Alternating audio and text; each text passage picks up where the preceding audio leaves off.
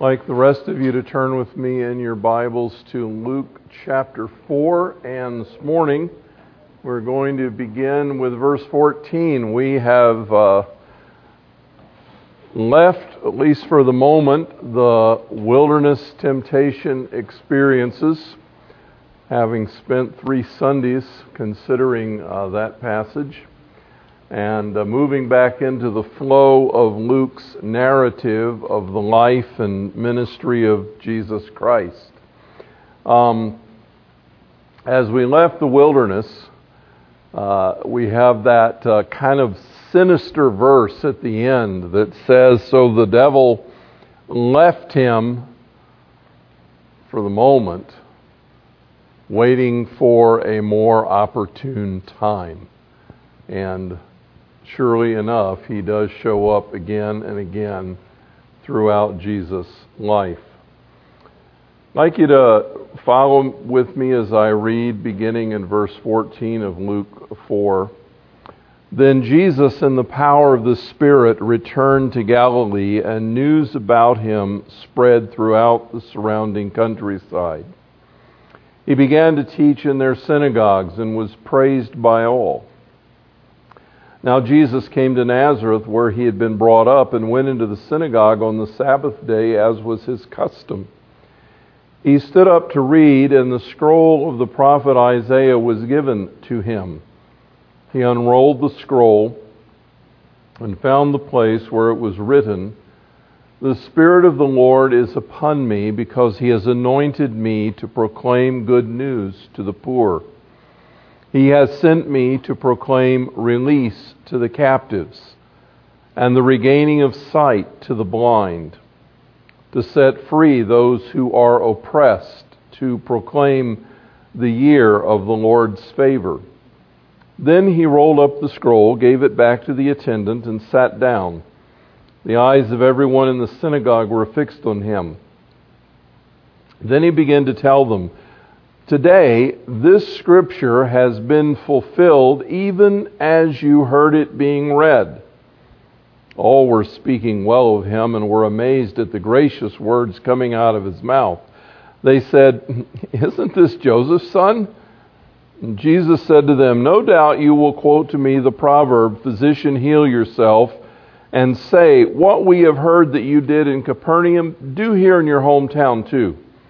And he added, 'I tell you the truth, no prophet is acceptable in his hometown.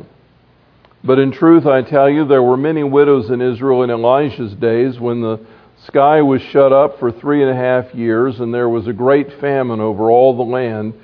Yet Elijah was sent to none of them, but only to a woman who was a widow at Zarephath in Sidon.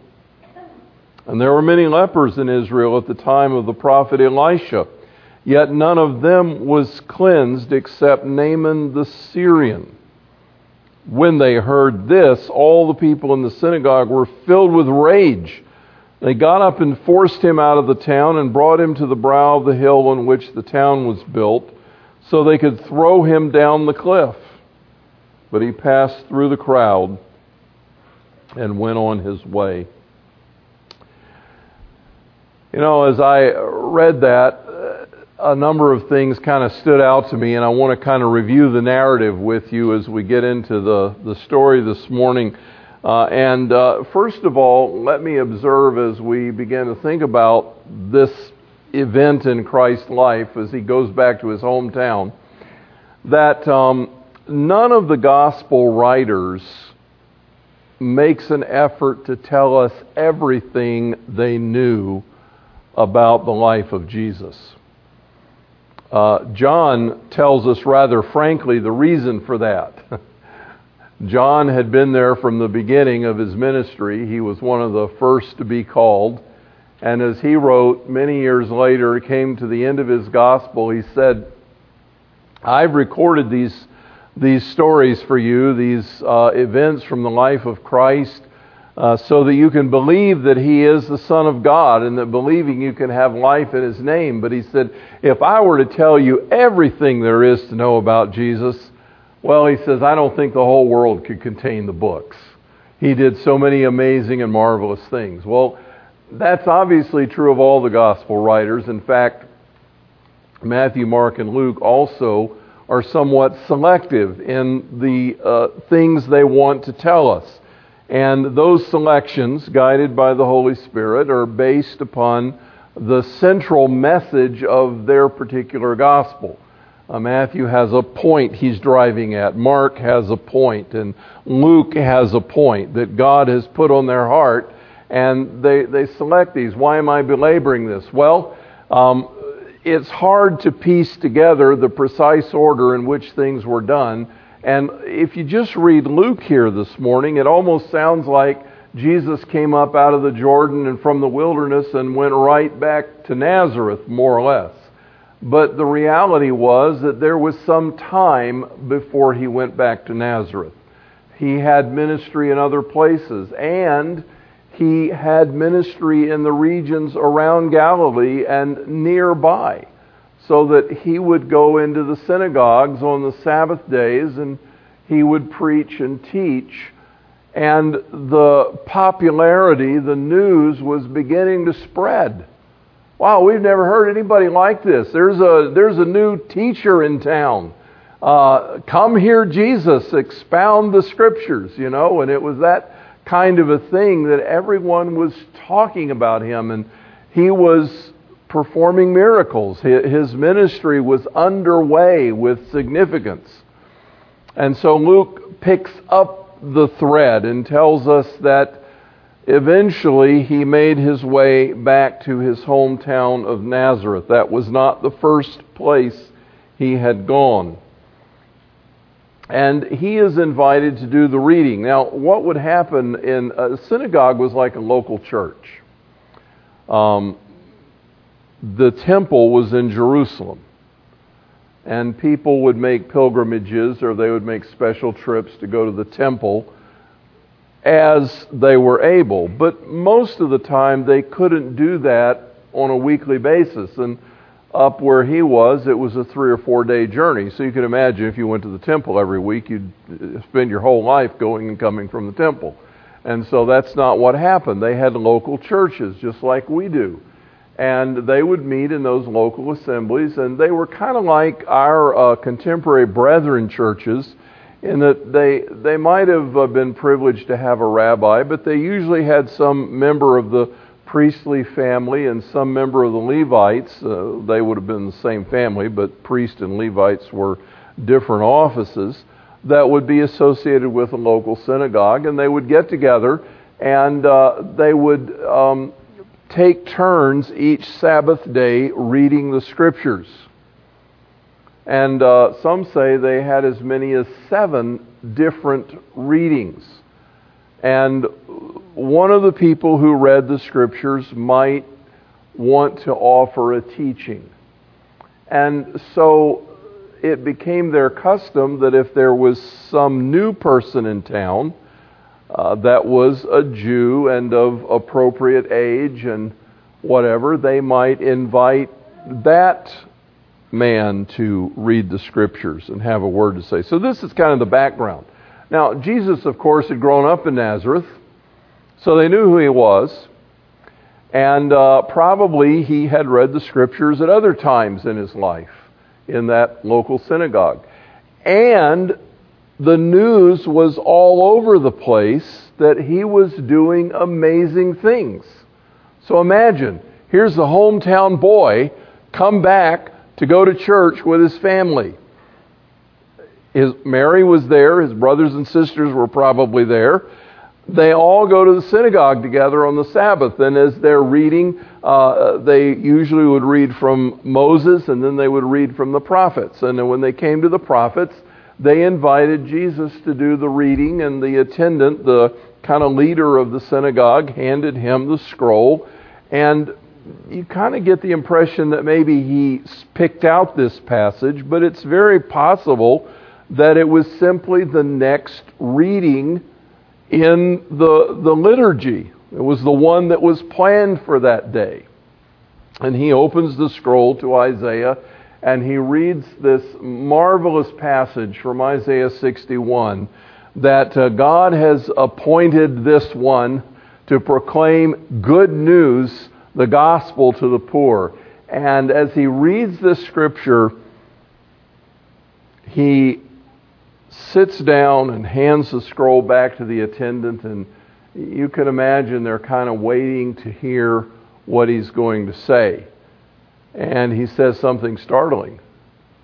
He says, "This prophetic word has been fulfilled today in your hearing."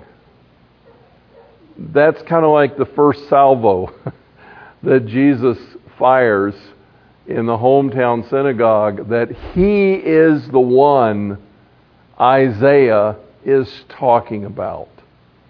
And as he begins to expand on this passage, they're amazed. In fact, you can kind of hear the whispers, you know, around the room. Isn't that the carpenter's son? You know, the one down the street where the shop is? Isn't that him? That Jesus? And they're just kind of astounded that his speech is so powerful. You remember what they said in the Sermon on the Mount as they listened to him? He is speaking like one that has authority. He talked almost as if he had written it. Oh, but he did, didn't he? And he brings that authority and that anointing, and they're kind of mesmerized by this. And yet, Jesus grew up in this town. And he grew up with these people. And he knows them. And he knows how they think. And he realizes that they're kind of enamored with him, but they are really not believing. They're really not trusting that he is who he is. And so he says, and I think this is one of his favorite proverbs because he quotes it in other places. No doubt you will say to me, "Physician, heal yourself." In other words, here you are at home in your hometown. Do the kind of works you did in Capernaum. Show how powerful and how mighty you are. And he says, I tell you, there's a problem here. And then he talks about these two stories with Elijah and with Elisha.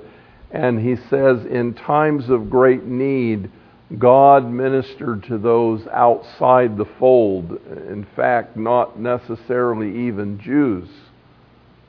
And I don't know if he was deliberately pushing their buttons because he knew them so well, but he was definitely kind of going for the jugular. He was going to strike home with their unbelief that they really had no faith in him as the Messiah.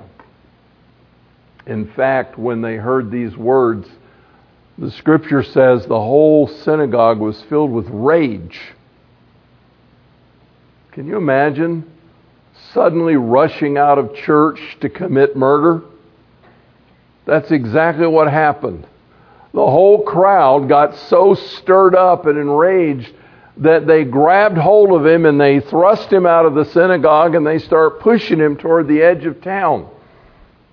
Now let me tell you, when you're going to have a lynching party, you don't just lose track of the person you're planning to lynch. They had every intention of pushing him out to the edge of the cliff on which the hill on which the town had been built, and the cliff, some say, was in places as much as 500 feet down to the bottom, and their intention was to push him to the edge and throw him off. And suddenly he's just not there anymore. They're pushing, and then somebody pushes, and there's no resistance. And Jesus has disappeared. And the scripture says he passed through the crowd. Clearly a miracle is underway here because, as I said, you don't just lose track of someone like that. And the crowd is thick, and they're pressing in on him, and they intend to kill him. And all of a sudden, he's just not there. and he passed through them and went on his way. And I think this is one of those times when the devil tried to kill him. In fact, another time was in the ship at sea when the storm came up and sank the boat. There were other times in Jesus' life when the devil made an effort to destroy him. It didn't matter if he destroyed him through tempting him to fall into sin or if he destroyed him by killing him off. It didn't matter to the devil. I don't know how much the devil actually understood about the cross beforehand, but I do know that he had every intention of preventing him from coming out of the grave. The whole effort that Satan was making in all of these episodes was one way or another to put Jesus down and keep him there. And so this is the backdrop of the story, and Luke brings it out to us. I find a sadness here because Jesus has gone back home to his own family and to his own town. I think he waited a while until the news had spread, perhaps hoping that they would be more open to who he was and to his ministry. But they're not. And they turn out to be the hard-hearted people that he had always known them to be.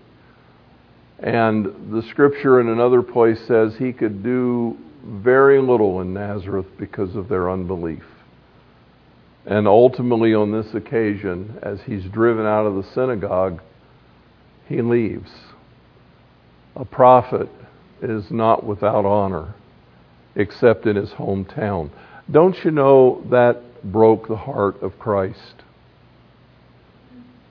Don't you see a number of times in his ministry where there are these poignant moments? One time when all the crowd turns away from him, the passage that Carrie was reading this morning in our celebration of communion, where Jesus said, "Unless you eat my flesh and drink my blood," and it was so offensive to the Jews that they all left, and he turns to his disciples and he says, "Are you going to leave too?" I think that's one of the saddest questions in Scripture. Are you going to leave too? And here he's in his hometown, among the people that he grew up with. Don't you know he prayed for them throughout his life? Don't you know that he longed for them, perhaps more than anyone, to know the truth?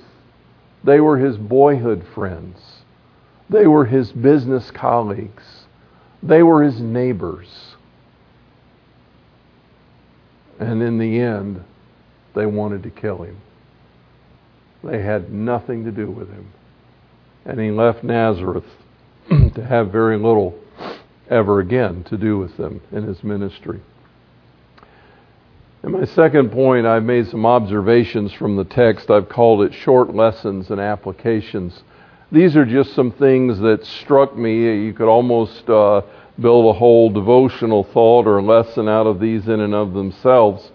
But the first one is Jesus returns to Galilee in the power of the Holy Spirit.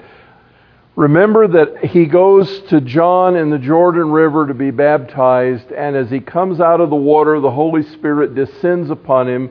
He goes into the wilderness to face those temptation trials, and then he comes out with his ministry launched in the public way with a special anointing upon him. And I find it fascinating that Jesus, the Son of God, is transformed by the anointed power of the Holy Spirit for this public ministry. He's grown up in Nazareth.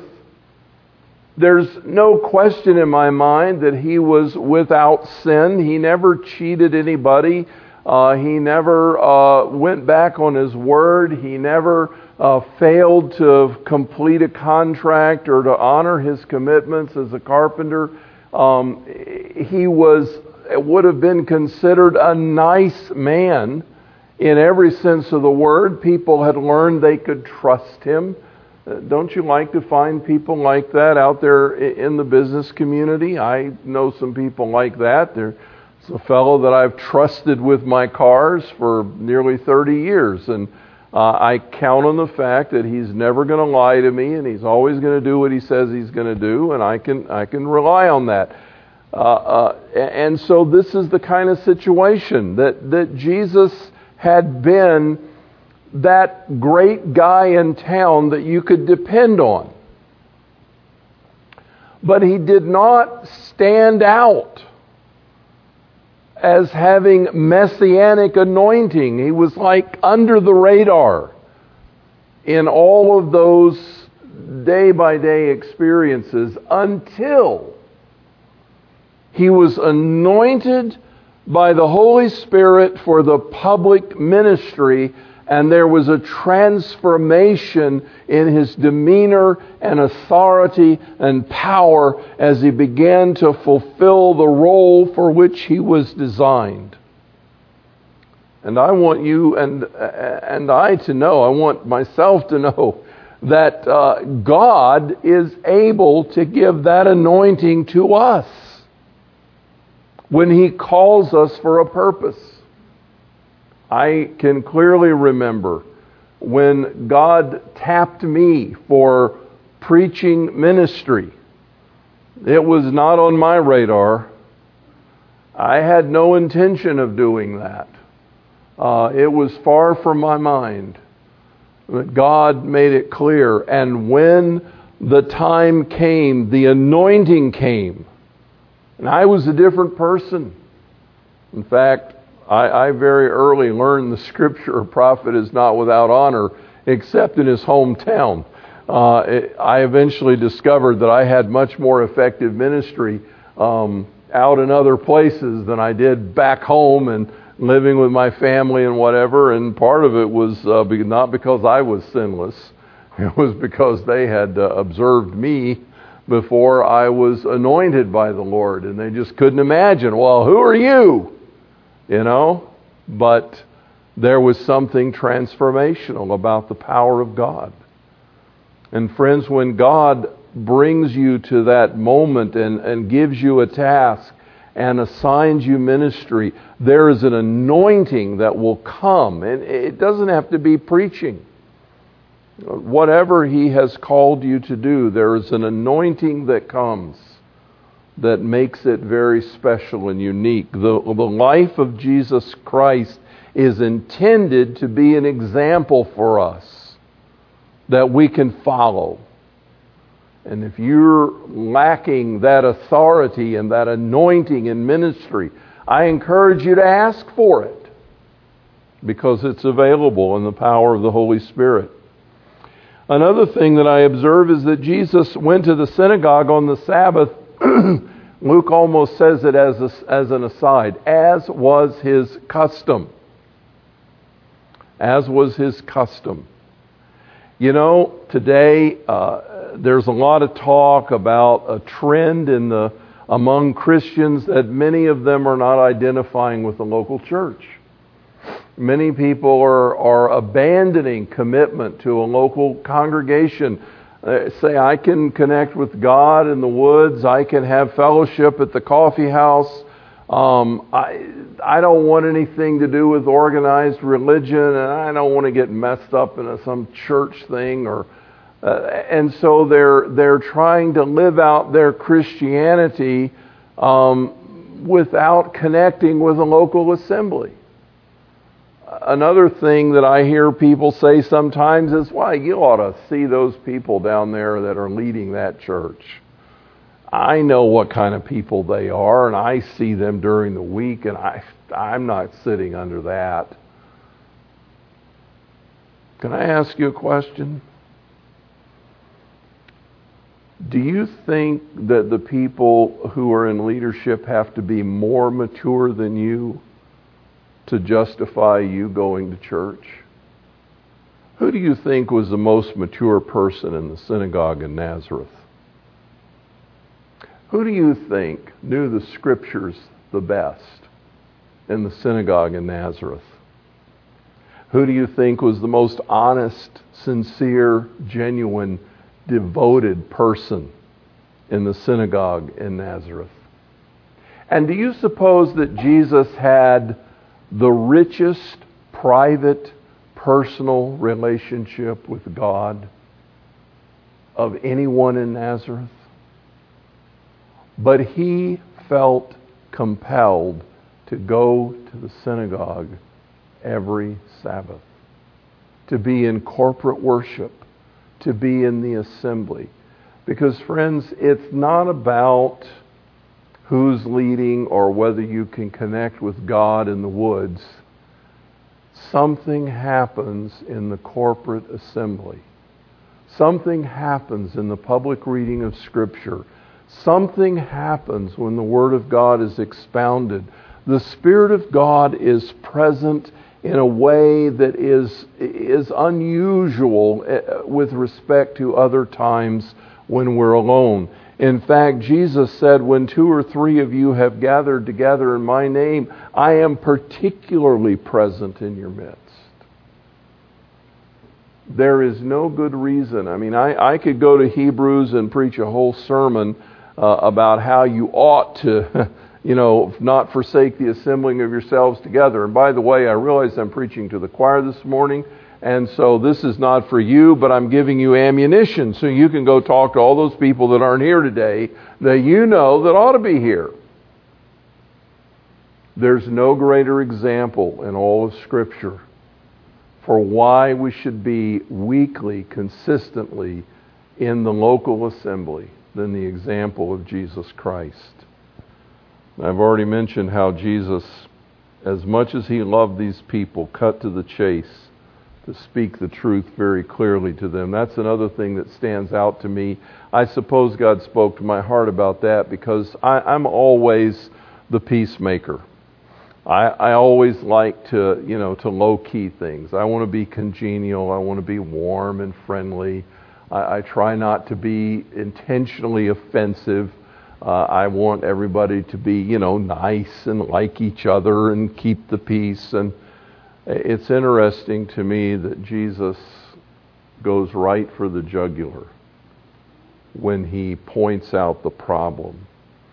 And there comes a time, friends, when we love people that we have to take off the gloves, put away the gentle, easy terms, and go right to the heart of the matter and speak the truth in love, but the truth. I have no question in my mind that Jesus loved these people dearly. But what is obvious to me is that as soon as he homed in and cut right to the quick of their problem, they were furious with him. But he did it because he loved them. Well, I'm looking at the time back there, and I'm out of it. There's going to be another service here, and I don't think I have time to get through my third point, which was the main lesson. But let me just hit the high spots from Isaiah 61 as Jesus reads that. He says to them, "The Lord has anointed me to preach the gospel to the poor."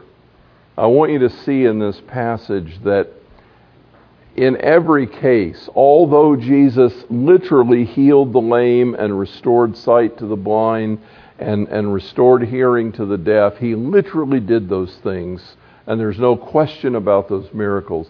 That in the Isaiah passage, the specific terminology is addressing spiritual problems. He's not talking about people in jail here or people that physically cannot see. He's talking here about people who have poverty of spirit, whose lives are shattered, who are walking in darkness, who are in bondage to sin. And in all of those situations, Jesus says, today, this is the year of the Lord, the favorable year. This is the time. This prophecy is fulfilled. I'm here to heal the brokenhearted, to bind up those that are wounded. I have come to release those in bondage. The Hebrew word behind the broken is shattered lives. You ever look at a life that appears to you to be shattered? You look at someone and they've made such a mess that you say, they're never coming out of that. That is such a disaster. That's never going to get fixed. And yet Jesus is the healer. He's the one who repairs shattered hearts and broken lives. He's the one that can open the eyes of the blind and make them see clearly the truth. He's the one that can release those that are in captive to sin. That's the bondage that it's talking about, and He can release the captives and set them free. That's His ministry, to proclaim the favorable year of the Lord. Did you know that the year of the Lord that He's talking about was the year of Jubilee? And that the Israelites never celebrated it. You know, one of the hardest things that I've had to learn, I'm going to turn this off, so I have to end when I'm out of thoughts. One of the things that has been difficult for me to learn is that God has made us for rest. I'm one of those people that's always busy. But God has made us for rest. And when He gave the Israelites the law concerning the promised land, He said, every seventh year, I want you to take the year off. Plant your crops, have the harvest for 6 years, but when you get to the seventh, I don't want you to do any work for a whole year. I want you to have a year's vacation. Every week, I want you to take one day completely off. I don't want you to do any work. I want you to rest. I want you to think about me. Once every 6 years, I want you to take the whole year off. I don't want you to do any work. I will take care of you. I will make your harvest last through the next year. I don't know if they ever got that. And then He said, 1 year and 50, after the 49th year, the seventh seven, I want you to take another year off. And that's the year when, if you've had to mortgage your property, the mortgage is canceled, you get it all back. That's the year, if you have any debts, they're just forgiven. If you found yourself in a deep hole and you didn't know how to get out, and you even sold yourself to somebody else as a servant, that's the year they have to let you go. You're free. The year of Jubilee is the year when your family gets all the property back, the debts are canceled, you're freed again, you can start over, you get a fresh new beginning. Did you know the Israelites never once did that? What a blessing that they ignored. And I did the math. It doesn't take advanced math to figure this out. In the seventh seven, the 49th year, it amounts to 2 years off, because you get the seventh one and then you get the year of Jubilee. You got 2 whole years of vacation and you get everything back the second year. They never did it. But Jesus says, I have come to give you the Jubilee. I have come to restore everything you've lost. I've come to give you rest. I've come to fill you up. I've come to set you free. I've come to bless your lives. I've come in this year to proclaim good news, that you don't have to fear judgment and you don't have to pay the debt you owe God. I'm going to take care of it all. Just come to me and believe in me. Isn't that a marvelous message? Isn't that a marvelous message? I'm concerned, friends, that maybe you and I have become so familiar with Jesus that, like those people in Nazareth, we take him for granted and we don't grasp hold by faith of who he really is and what he really offers. It's an amazing offer. The year of Jubilee. Whatever your need, he is here to meet it. Father, thank you for your word. Minister to us this morning in the power of your Holy Spirit and draw us into faith to believe you for all that you've offered. In Jesus' name I pray. Amen.